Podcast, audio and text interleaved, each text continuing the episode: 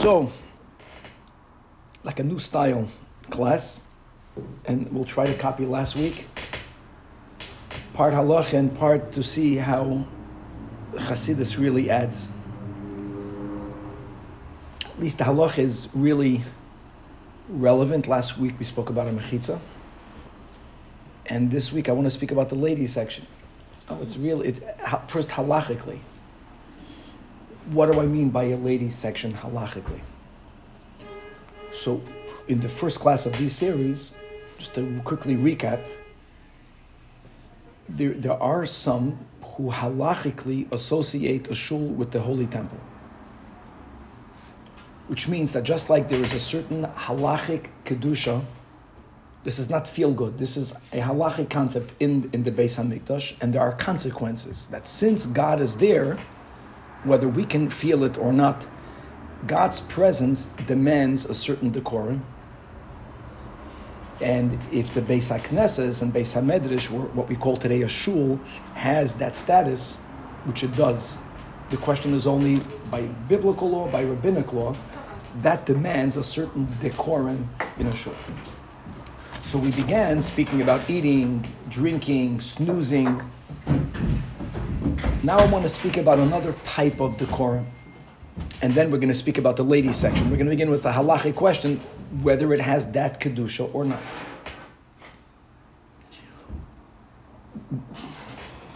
So many different ways of getting there. The Torah, again, this is a Hasidic concept.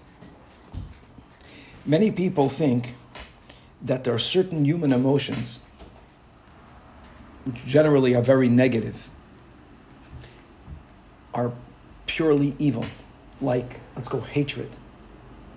Is hatred a negative emotion? Absolutely. Hatred or anger are horrible emotions. They're very destructive to the person. Is there a place where they are necessary? It's a deep question. In other words, does Hashem create us in a way where there are certain things in us that are mamish not good ever?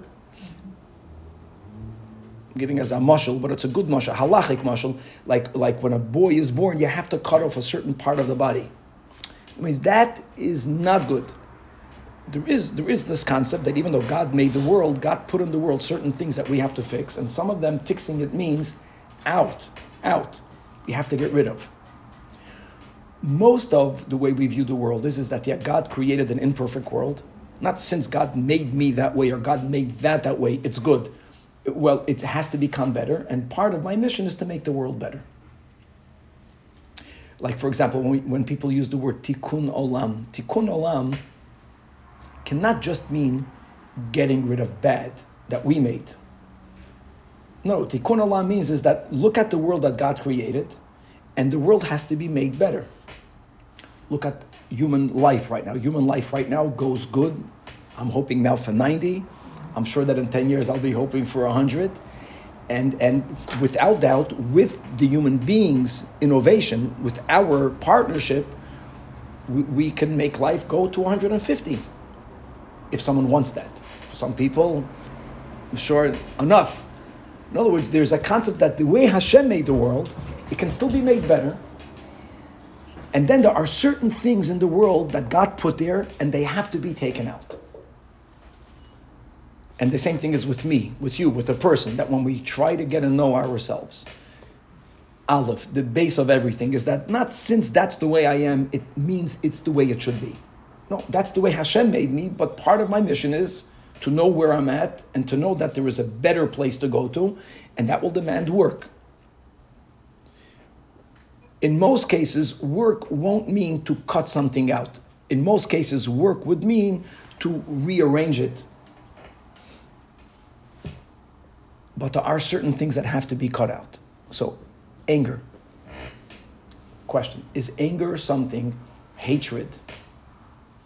Are you putting them together? I'm asking whether this is something that many people don't have, and good for you, but people that experience at times when you are triggered, anger, God forbid, real hatred.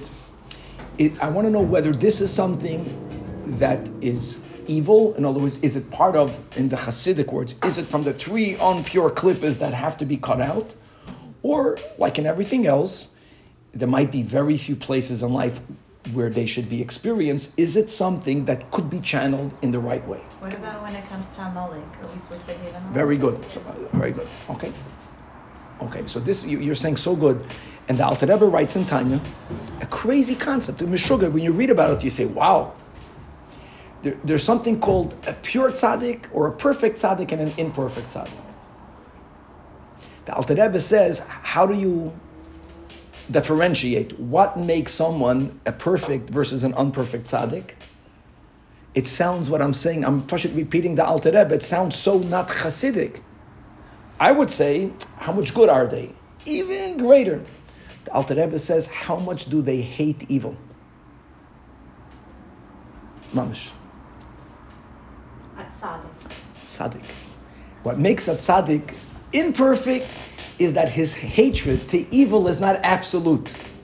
Evil is not a person. I'm talking about evil. However, whatever evil is. In other words, the Alter Rebbe is basically telling us that these emotions are not purely bad. They're very destructive without a lot of effort. I would say for most people, it's like for an alcoholic, just don't go there, don't touch it. I think for most people, don't go there is the right answer. Ever, never. That's a practical approach. But there is a place for there to be hatred. And if a person is really aligned with Hashem, you'll hate that which God hates. These are the words of the Alter Rebbe. So God hates evil. God hates evil. And God wants us, therefore, to hate evil. And anger. Huh? The anger. I think to me, hate and anger to me somehow are mamish twin sisters. You're angry at it. You have a negative feeling towards it. The lack of that negative feeling gives that power over me. Even if I understand, that's not for me, that's really bad. But there's a certain tolerance. And anger and hatred means that I think we're meant to hate Nazis. I'm giving it just a mushel. Not just to understand that what they did, to have, when you look at a person, when you look at Hitler, you're supposed to hate him. He's our enemy.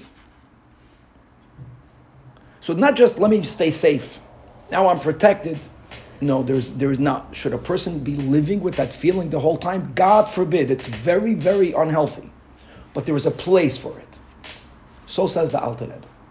I'm just trying to give some sort of background. There is a mitzvah in the Torah to destroy a church or any other house which practices idolatry. There's a mitzvah to destroy it. You see, you hear these words? It's not like, I don't believe in it, so it's nothing. Like, if it's nothing, you're not going to have any negative feelings towards it because it doesn't do anything to me. No, there's a mitzvah to destroy. But not to hate it. I think that's what it means. It means you really need to destroy. Don't build it. Get rid of it. The Torah writes the words that their altars, titoitzun, I don't even know English good enough. It's very rich words. In other words, there are many words to hatred. Thank God I don't know all of them because we should not. We should know other good feelings. Like the more words you have towards something, I think the more you're developed, the more you are aware of what it is. When people only have one word, how are you feeling? Good. How are you feeling? Good. That's an underdeveloped person. That's the only word that they have. When you tell a person, oh, describe more, it's very important because then you get to know that better. You would think, when it comes to anger or hatred, it's just one word. No, the Torah gives us four words. The altars, this type of destruction. There are monuments, the other, all destruction, but they're different words. No, I think these are emotions. These are not just actions of breaking it this way, breaking it that way. As mizbechoisom titoitzon, vesashereim tisrufon ba'esh. This you burn in fire. This you should not make it into that. Like, what is that? That's anger and hatred. however you were to understand idolatry. I'm not, God forbid, personalizing it. I'm just an idea. The Torah speaks about what we have to do towards locations that are imbued with this tumah. In other words, once this becomes a house of idol worship, that ruach, like, permeates. And God says, destroy it like this and destroy it like that and burn it in fire and crumble it. God is emotional. How can I tell you? You read Chumash. God is emotional. God is beyond that also. Of course, God created that. But God does not only remain God. Like, I don't know what God is. This cool, calm, and collected. That also, and God gets angry. God writes, I'm going to get angry. Just that is so beautiful. You can relate to God. We can get God angry. How great is that? That's what kids do the whole time. If they feel the parents are not giving them positive emotions, they need emotions. So they get angry and they know how to do it. It's beautiful. Now, I'm getting to a first halakhic concept, then we'll come back to some Hasidus. So since it says in the Torah, when God is telling us all different ways we should destroy idol worship houses, at the end it says, and don't do that to my house. Loi sasun chen l'Hashem alekeichem. This is Pesukim in the Chumash. Which also means that God knows that at times you might get angry at him. And God is telling us, even when you're angry at me, don't destroy the building. Don't break the building down. God has to say that. It's almost funny, right? But that's what it is. It's God is tolerating the feeling because the Alter Rebbe says we're not that in control of our feelings. We have control whether we're going to allow it express itself. But we're not. If we're not tzaddik and we're not, we should know, we should be aware, but we're not in control of it. In other words, God is saying, even if you're going to be really, really angry at me, don't express it by burning down the house. Literally, mamish, because God tells us, burn down that house. And I think God is speaking with emotions, not calmly. Let it just go and burn out. God is speaking with feeling. When Hashem was angry at us after the golden calf, Rashi writes, or the Medrash writes, one of the dialogues that Moshe Rabbeinu had with God is why are you so angry? So God says, because they made an idol. Moshe Rabbeinu says, but the idol has no power. Are you claiming what they claim, that it's something for you to be angry about? Isn't that a great argument? That's a great argument. In other words, if it's really nothing, why are you angry? He told God, in other words, you are acknowledging that you have competition, because if it would not be competition, it would be a joke. God did not respond. That was a great argument. I think God needed to hear it. It's like when you're angry sometimes, you know that you're exaggerating, but you need to have someone outside of you from a good place to tell you, hey, you're getting carried away. This amount of anger, yes, that amount of anger, that's too much. You're out of control. And we get out of control. And once we get into the world of emotion, we go out of control. For good, for bad. There's no container. There's no, And it's dangerous because there's no end to it. There's no end to it. People drown themselves. Okay. So this mitzvah that we're not allowed to break a shul becomes a whole halakh. As to, can you break a shul? Answer is absolutely not, unless you are doing it for a constructive purpose for the shul. The last words are important, for the shul. Not a constructive purpose, that's not enough. You see, if a synagogue would not have Kedusha, then you would say, okay, you cannot destroy the shul just to destroy it. But if you need to, the shul has 100 square feet, and I want to make it 120, and I'm breaking the rules to expand, that would be kosher. But if I want to make the shul smaller, even though it's going to be prettier, because I need to add to the hallway, we're not allowed to do that. Because here, even though you're destroying it for a constructive purpose, but it's not for synagogue. And since a synagogue has Kedusha, So you cannot exchange holy for something that's great. What's considered as shul? Because there are so many like. There we go. Like even Chabad. Very good. So by the way, this is part of the halakhic class, and I want to leave your question open-ended. We touched upon it a little bit the first time. I missed one class, so it was missed. We'll come back to this. I want to focus on the ladies section. Your question on the ladies section. All of this just to know it's amazing discussion. How did this? Where was this topic discussed? It could have come up, who knows when. It only came up a few hundred years ago, but it came up a few hundred years ago, at least amongst in the halakhic world, that there was a synagogue in which, imagine, shocking, even then, more ladies began to come. So at a certain point, what needed to be done was they needed to expand or to add a ladies' gallery. And the solution they had is that one of the sides, one of the walls of the shul had behind it a room. So the idea was to break down part of that wall, to have an opening which would allow the women to have a women's gallery. They're breaking down a wall of a shul in order to allow for the room on the other side of the wall to become another Ezras Nashim. Sounds like a no-brainer, but let's just view it through the narrow halachic lens over here. What's the issue? The issue is that God says, don't destroy a shul if it's not for the purpose of a shul. Boomba. That's the question. Is the Ezras Nashim considered a shul? Yes. I would think yes. Yes. You just don't we say amen? We said last week about the mechitza and how important it is. Mechitza is important. Yeah. But we say amen to tefillos.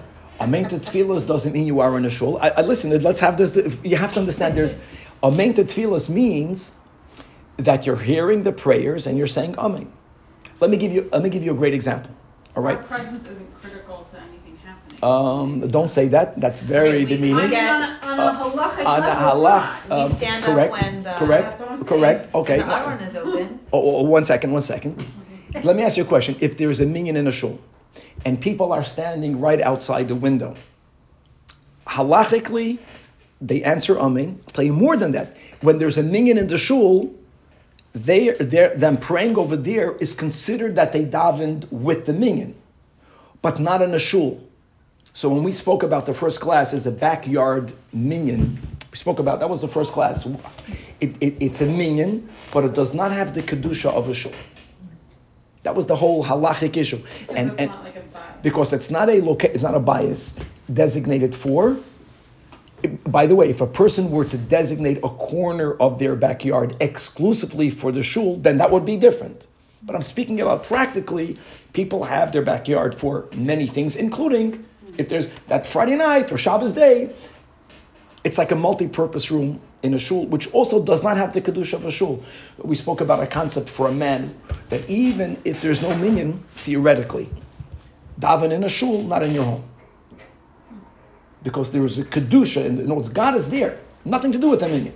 That is only for the shul. Does that exist in the ladies section? Mm-hmm. So I want you to know.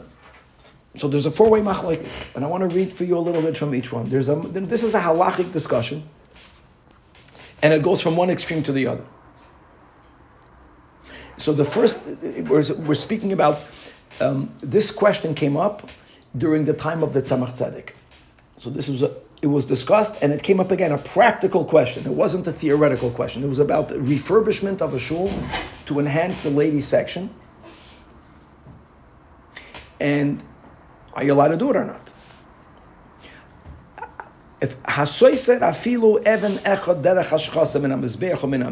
person destroys even only one stone destructively, either from the altar or from the holy temple, they get flogged. Getting flogged is not about you're getting flogged. Getting flogged means that you're violating a biblical commandment, like we just mentioned, because it says that their altars you should destroy. And then God writes at the end, don't do that. God says, don't do that to me. Don't do that to God. Don't do to me. So the Chachmas Adam, first number one, writes, he paskened that you're not allowed to take apart the wall of the Beis Hakneses. to make windows for a woman's gallery, because the women's gallery ain't boy Kedusha's Beis Hakneses klal. There is absolutely no Kedusha of the Beis Hakneses. She was not happy. 1 second. Number two, just to know that there are four opinions here. That Tzemach Tzedek heard about this. I want you people to understand that there is no politically correct at all by these type of people. This is a pure halachic discussion. Tzemach Tzedek writes that there are different levels of Kedusha. And he did not accept that there was no Kedusha whatsoever. He does write, Vegam Ezras Nashim, he says by the ladies' gallery, ain't Kedusha Kamei Beis Hakneses. It doesn't have the same level of Kedusha of a shul. Why? Shaboy ha'aden v'sefer Torah. Because in the ladies section you don't have the aron kodesh, which means you don't have a sefer Torah. I just want to stop over here. I don't know who came with this layout, but from when I know our world, my world, the world of Lubavitch, the world here in LA of Chabad, every shul that doesn't have a ladies' gallery, as a rule, with exceptions, have the men and the women side by side, and the aron kodesh is placed in the center. We do that by us on Rosh Hashanah Yom Kippur. We don't do it during the year because we have a smaller shul and we push it. It would not fit. Just to know that Tzemach Tzedek is this halakh. He's writing the reason why you don't have kedusha by the ladies as much as the men is because you don't have in it the aron kodesh, which means, according to this, that whenever you place the aron kodesh in the center of the room and the mechitza goes off the middle, which means the aron kodesh doesn't have to be 50-50. It's in both environments, it will change. That's a halakhic concept. Now, he also held that one cannot break down the wall, in this case, to make a ladies' gallery, but he was rejecting the halakhic words, that there is no Kedusha. He says there is Kedusha. There's different levels of Kedusha. And you can't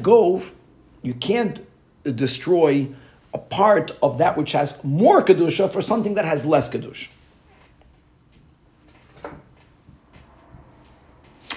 The truth is there are other nuances. I want to read the final. I know there's more, but let me tell you. So you have no Kedusha, lesser Kedusha, and then regarding this topic. So I don't know who wrote the book, but this was at the same era. And he quotes the first Belzer Rebbe, but not as a Rebbe, as a halachic authority. Bayos also, the Tzemach Tzedek, the third Rebbe, wasn't. He wrote books on halacha. We're speaking about a Hasidish Rebbe, but not speaking mysticism, speaking halacha. And he writes, Shekedushas Ezras Nashim, that the Kedusha in the ladies' gallery, Oid Gedoyle Yoise, is even greater, Mi Beis Hakneses Da Nashim, from a synagogue of men. And listen to what was his rationale.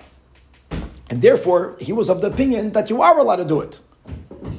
You can break down the wall by the men's section because you're doing it for a shul. And concerning this question, he was of the opinion that the ladies' section has more Kedusha. This has a halachic consequence. Before reading on, intuitively, it can sound weird to you, but there is a certain culture in the Chabad world for your sons, for the guys, in which not only are people not being advocated or educated, daven with the minyan, we're being educated, go to a place where there is a minyan, but you daven on your own pace. Just like a culture, you go to there's like the second room, the side room, and you have all of it, and they daven slower theoretically. Now, do they end up schmoozing and making l'chaims? Could be, but it didn't begin that way. It began by people being told it's important to daven with the minyan, but if you can daven for 3-4 hours, much better, but don't destroy the decorum of the shul. Go to the ladies' section. The ladies' section is the place where people are not conforming to the rigidity, to the decorum, to the rules that we're starting at this time and we're doing this and everyone is quiet.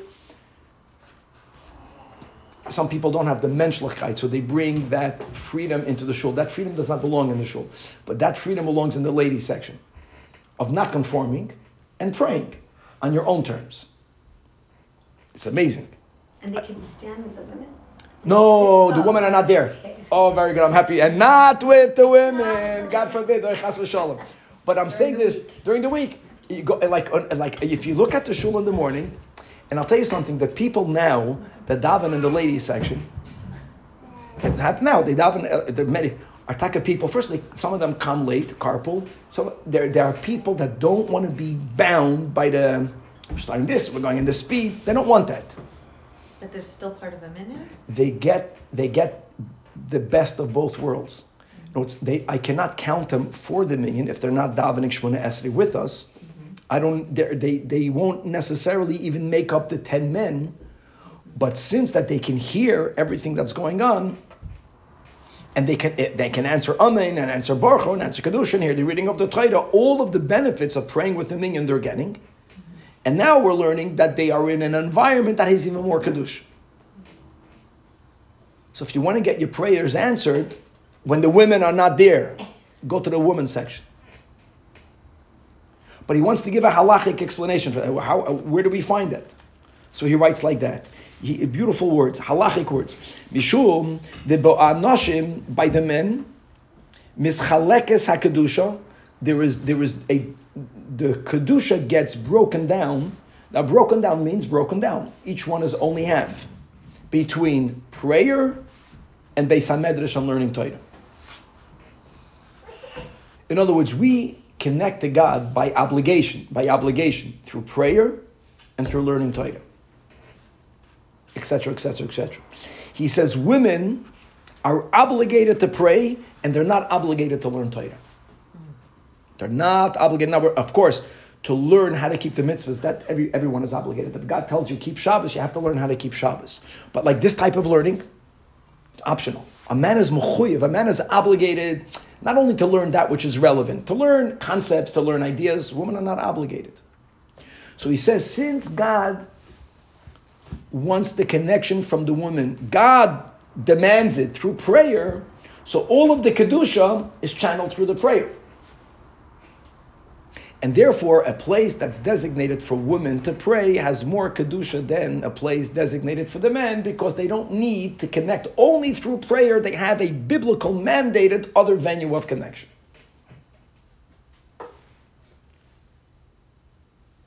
And now I want to share with you a beautiful moment of the Alter Rebbe. Wow, amazing. And these are very important ideas. These are big ideas. The Alter Rebbe has always the big ideas and they're relevant to our life. I want to speak about the connection of prayer and the connection of Torah. Through learning Torah. And what I'm saying now are words of the Alter Rebbe. Mm-hmm. That there are two types of relationships that we have. All of this is ultimately God is giving us a mashal of how He would like to be connected to us. That's the way we understand all human relations. And there are two categories of human relations. And one is called achoisi, one is called rayasi. God is telling us, these are the words of King Solomon, it's beautiful, that koil doidi doifik. Koil doidi doifik, which means that God is sending forth his sound. Because God cannot be seen. God knows that. But God can be heard. And God's voice is banging on our door. That's the way God sees it. Many people feel like God is beating me up or God abandoned me. Okay, everyone has their own experience. It's like when your kids will come over to you and they will one day and they will tell you how horrible it was when they grew up. This will happen to all of us. Don't freak out. Thank God they're sharing it with you. Thank God. And you're not being judged. You're not being judged because that was their experience. That's not the objective experience. And the last thing you should do, God forbid, is to get defensive. You have to hear more. And you have to be grateful that you have enough. That's a compliment to you, that you have enough of a relationship that they feel safe enough to come and tell you how horrible you are. How come?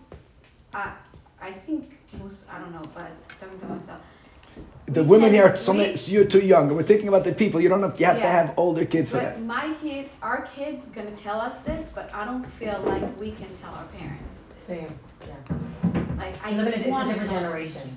Yes. Like, I would never tell my parents.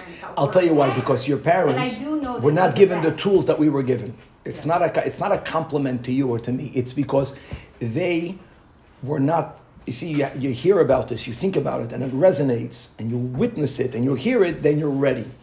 The first natural reaction of a person who sacrificed their lives for someone else, you don't have to be grateful.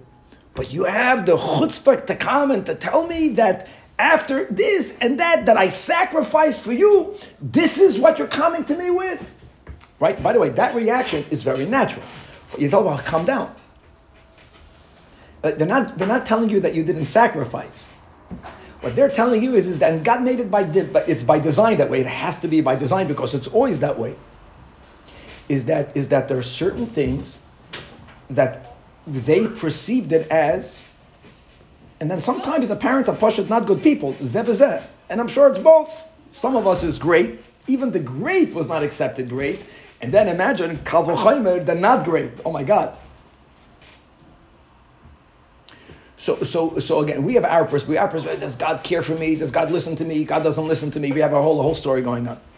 God has his own story. God sees himself. Yeah, it's mamash. It's almost humorous.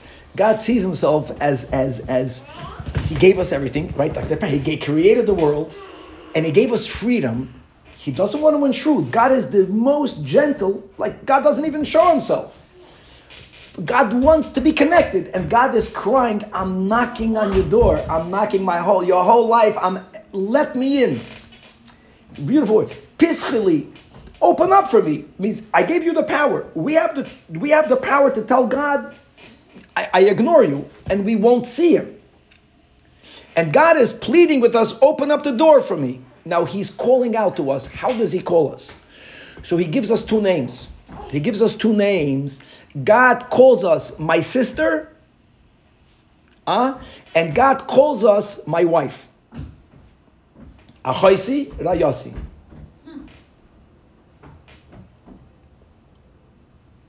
So however you think about God, understand God thinks about you that you are sometimes a sister and sometimes you're your wife. And there's a maimer from the Alter Rebbe that's explaining the foundational difference between sister and wife. And listen to words. There are certain relationships that are a fact. It's a fact. It's almost like it cannot be different, like siblings. Siblings are from the same flesh. You can get along, you cannot get along. You can never unsister yourself. Spouse is a made creation, man-made, choice. And we know halakhically and factually it can be unmade. And if someone were to ask you, what relationship is deeper? The logical answer would be that something that you did not choose, something that you cannot unchoose, is deeper. The Alter Rebbe explains it's the opposite. Dafke, something that you choose, is a lot deeper than something that you didn't. Something you didn't choose is deeper? Something that you choose is deeper. Yeah.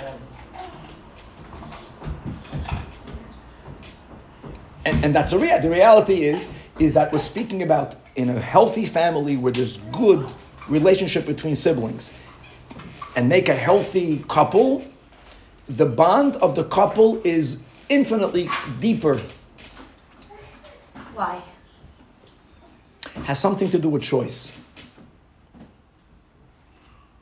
And understanding the importance and the consequence of you feeling, of me feeling, that we're doing what we chose to do. Versus when a person, whether true or not, feels that I was forced into it, or this was someone else's choice. It's a whole different type of relationship, even if it's very beautiful and I'm very comfortable. I think it's also when you work for something and you put effort into it, you just reap the benefits more. So. But that can bite my siblings also. Not by you, you're amazing, but by me, you got to make an effort. In other words, the effort. And I want to say more, I'm just saying the other side. Yeah. I'm not dismissing what you're saying. Yeah. I think that by siblings, some siblings, a lot more effort has to be made. And some couples, at a certain point, things just go for them. The Alter Rebbe's, his way is choice, the power, I'm saying for our kids, the importance, the appreciation, that the more we can give our children choices, we're freeing them, we're humanizing them, instead of, like, that's the whole Chachma parenting. Yeah, there's a certain, you're the container. It can't be Hefker. It's not Hefker Welt. Like, you want to eat this or you want to eat that. Gan Eden. You're not giving them the choice to eat Nash. I get that. But ultimately, it's about choice. You got to choose. A person has to choose. And a relationship that's built on choice, even though it's not your flesh, and even though you can unchoose it, is the deepest relationship. Now listen, yes? What about, I feel like, especially like in Judaism, and other cultures also, but like, so many times people got married, like they didn't know each other. They weren't like, how much would you say they're choosing? Beautiful. A 12-year-old and a 13-year-old. Very good. Meet under the chuppah. Okay, and people that knew each other, in the Goyish world today, after 5 years, they also don't know each other. Mm-hmm. I really, at least an element of choice. I really believe that in every marriage, it has to be at a certain point, they get remarried. It has to be, all you people are too young. We had to get another Pesukah with you, remember? Okay, but you're still very young. It has to be that way, by design. And it's not that at the second marriage, you just know more, but you begin to understand. It has to be a choice. But the fact that you are already married doesn't ruin it. It makes it a lot better. Because you know what you're getting into. No, you know more that you don't know fully.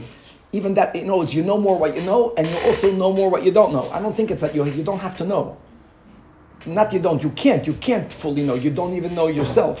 But that's important to have that. And I was going in a different direction. The same idea that I was born in a fruma home.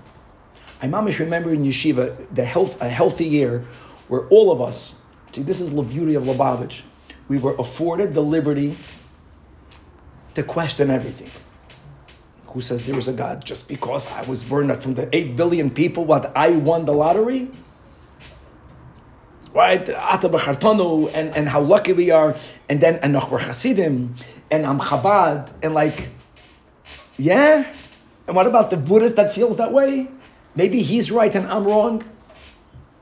And everything. And what happens, again, this is something that can happen many times, is that I saw this only by us, that mamish people have a question, and then they choose it. And it's a whole new Yiddishkeit. And it's good to see this in our kids. Because you chose.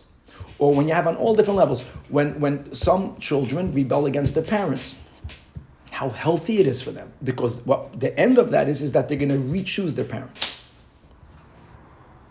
They're going to choose to have a better relationship. And if they don't, it's just also complicated. I would say that if the parents are hear these words, this is where it's going. Only if we do something to ruin it, and we have to take responsibility for that. I think it's always going to be that way. It's always going to be that way. Okay, so achoisid ayasi. Now let's bring it back to God. God wants both relationships with us. Now, if I'm going to ask you, Torah and Tefillah, which one is which?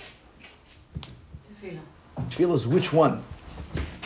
Which one brings out the relationship of being a sibling to God, and which one brings out that we are choosing God? I think prayer is choosing. Why? Just give me why. Choosing me a spouse. Yeah. Why? Deeper. You have the words, you say it. Choice, because you can undo it, but you choose to stay together with Hashem. Why is that prayer more than Torah? That's what I'm asking. Torah, Tefillah. Because Torah doesn't change, and Tefillah changes. Torah is God's words. Torah are God's words. They're Him, not you. Pray are your words. Prayers you can do every day better and better. Not only that, prayer are your words. Imagine a relationship. Can you imagine a relationship where the relationship is that I am going to read to you your words? Yeah. Or when I have when I'm afforded the dignity to choose the words I want to tell you.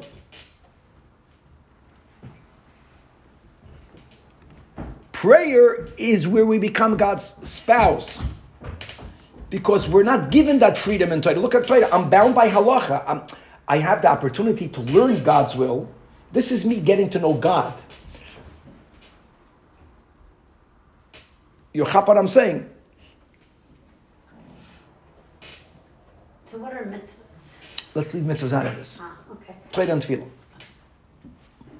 And the greatest beauty is that by men, just to go back to the Belzer Rebbe, the fact that men are obligated to play, that takes away the spouse aspect.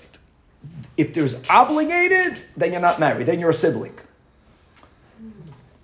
It's not just that the women are not mechuyev, that even in prayer you're not obligated. You're obligated, but you're not obligated somehow. That means that when you choose to do it, it's taka, you are making a choice. This mimer only applies to women? This mimer is about men. I'm just adding to it that the concept, Alter Rebbe argues that Torah is where we get to express the relationship with God as a sibling, and prayer, why? Because the very fact that the words of prayer are not God-made, they came from us. And you know, even we spoke about the last time we learned about tefillah, that it's really good to daven your own words. When you open up a Sefer Torah, if I were to add one letter, I ruined the whole thing. I don't have that right. Because Torah is something that I have the merit to delve into, but I cannot make it. I'm bound by it. The Torah obliges me. Prayer doesn't oblige. I'm just adding that if you think about it, men are mechuyev to daven. The fact that now you can't say women are not obligated, but the level of obligation is very different. You certainly can fulfill your obligation by saying Moeda'ani. You pray to God. For you to go to a shul and to daven, you're not mechuyev. That's marriage. I'm not saying that marriage doesn't come with obligations, just to get the context right. I'm saying, but the obligatory part of a relationship is not unique to marriage. You have this with siblings. Siblings have obligations. I'm mechuyev to my parents. I'm mechuyev to my siblings. I'm mechuyev to my children. And I can never unmechayev myself. I'm chayev. I'm chayev for my brother more than to other people. I'm chayev for my kids. The fact that a sibling, God forbid, can be a spouse can be unspoused, you're not chayev. You're choosing, and that makes it infinitely greater than all other relationships. Alter Rebbe writes, infinite. It's a whole different thing. Theoretically, that's how it should be. So based on all this, coming back over here, so a place that's designated for the woman to daven, which brings forth, or even using his words, the fact that there isn't the Torah part of it, it's only the prayer part of it as halakhic, it makes that place filled with a higher level of Kedusha. And I heard many stories of tzaddikim when they went to daven, when women were not there, they were daven in the ladies' section. Mamish. Yeah, I see that. I see that when I walk in. I see. They walk in. I'm saying somehow by us, the culture, it feels like you're in the shul, but you're not in the shul. You're given a certain amount of freedom from the rigidity of the ritual. Like you have to begin now. You got to say this. There's a certain feeling of I can choose. I can go my own pace. I can go my own pace over there.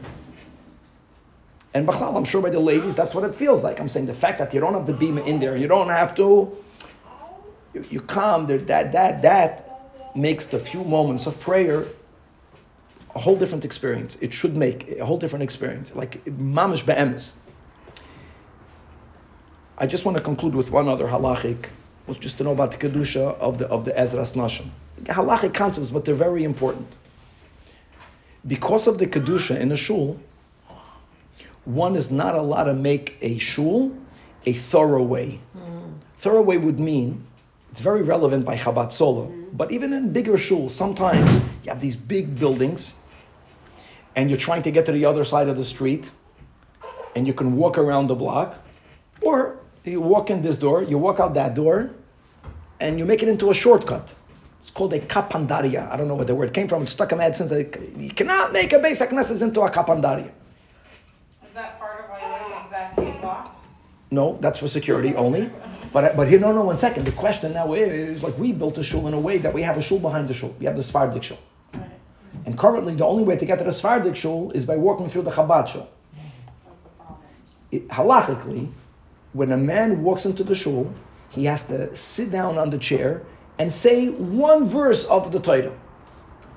He has to do something mitzvah-related in the shul in order, that's a hectic, but there's no option. So there's a whole discussion that's just a follow-up to the first discussion, whether the same applies to a ladies' section. In other words, when you or a nit are going into the Sephardic shul, based on the ruling of the Tzemach Tzedek already, even though it doesn't have the same level of Kedusha, so you can't knock the wall down, you're not allowed to walk through the ladies' section to get to the backyard without connecting to God for a moment there. To sit down and say a pasuk. Why? Because you're walking in a holy place. You're walking in a Aron HaKodesh. And are certainly, according to the Belzer Rebbe, even more than by the men's section. I think that externalized, sitting down and doing something has a very deep effect on a person, even if they understand what they're doing. It's just being aware that you're walking into a mini Beis Hamikdash. Doesn't matter what it looks like. It's not about the physical. Understanding that makes us open to halavai experience some of that. These things are not tangible, so if you're not open to it, how do you expect to feel it? And maybe there's no machloket on that. There's a machloket. That's the same machloket. According to the was Chaya Adam. If you walk to the Chachmas Adam, say I count on that there's no kedusha in the world. Don't do that. I'm asking. Well, halakhically, the answer is yes. And I'm suggesting don't do that because very good. Once there is an argument in halachic sources, to a certain degree you can lean on one, but that will, you're shooting yourself in the foot. Why would you do that? Why would you do that? Why would you go always to the? If there is a machloket, it's because there's a place for it. That's right, and I think in that world of a machlokes, there's a certain freedom, at least some choice that God gave us that we can side with Aleph or side with Beis. I would much rather side with that there is Kedusha because that's to your advantage. Because there will be moments in your life that you'll need to talk to God.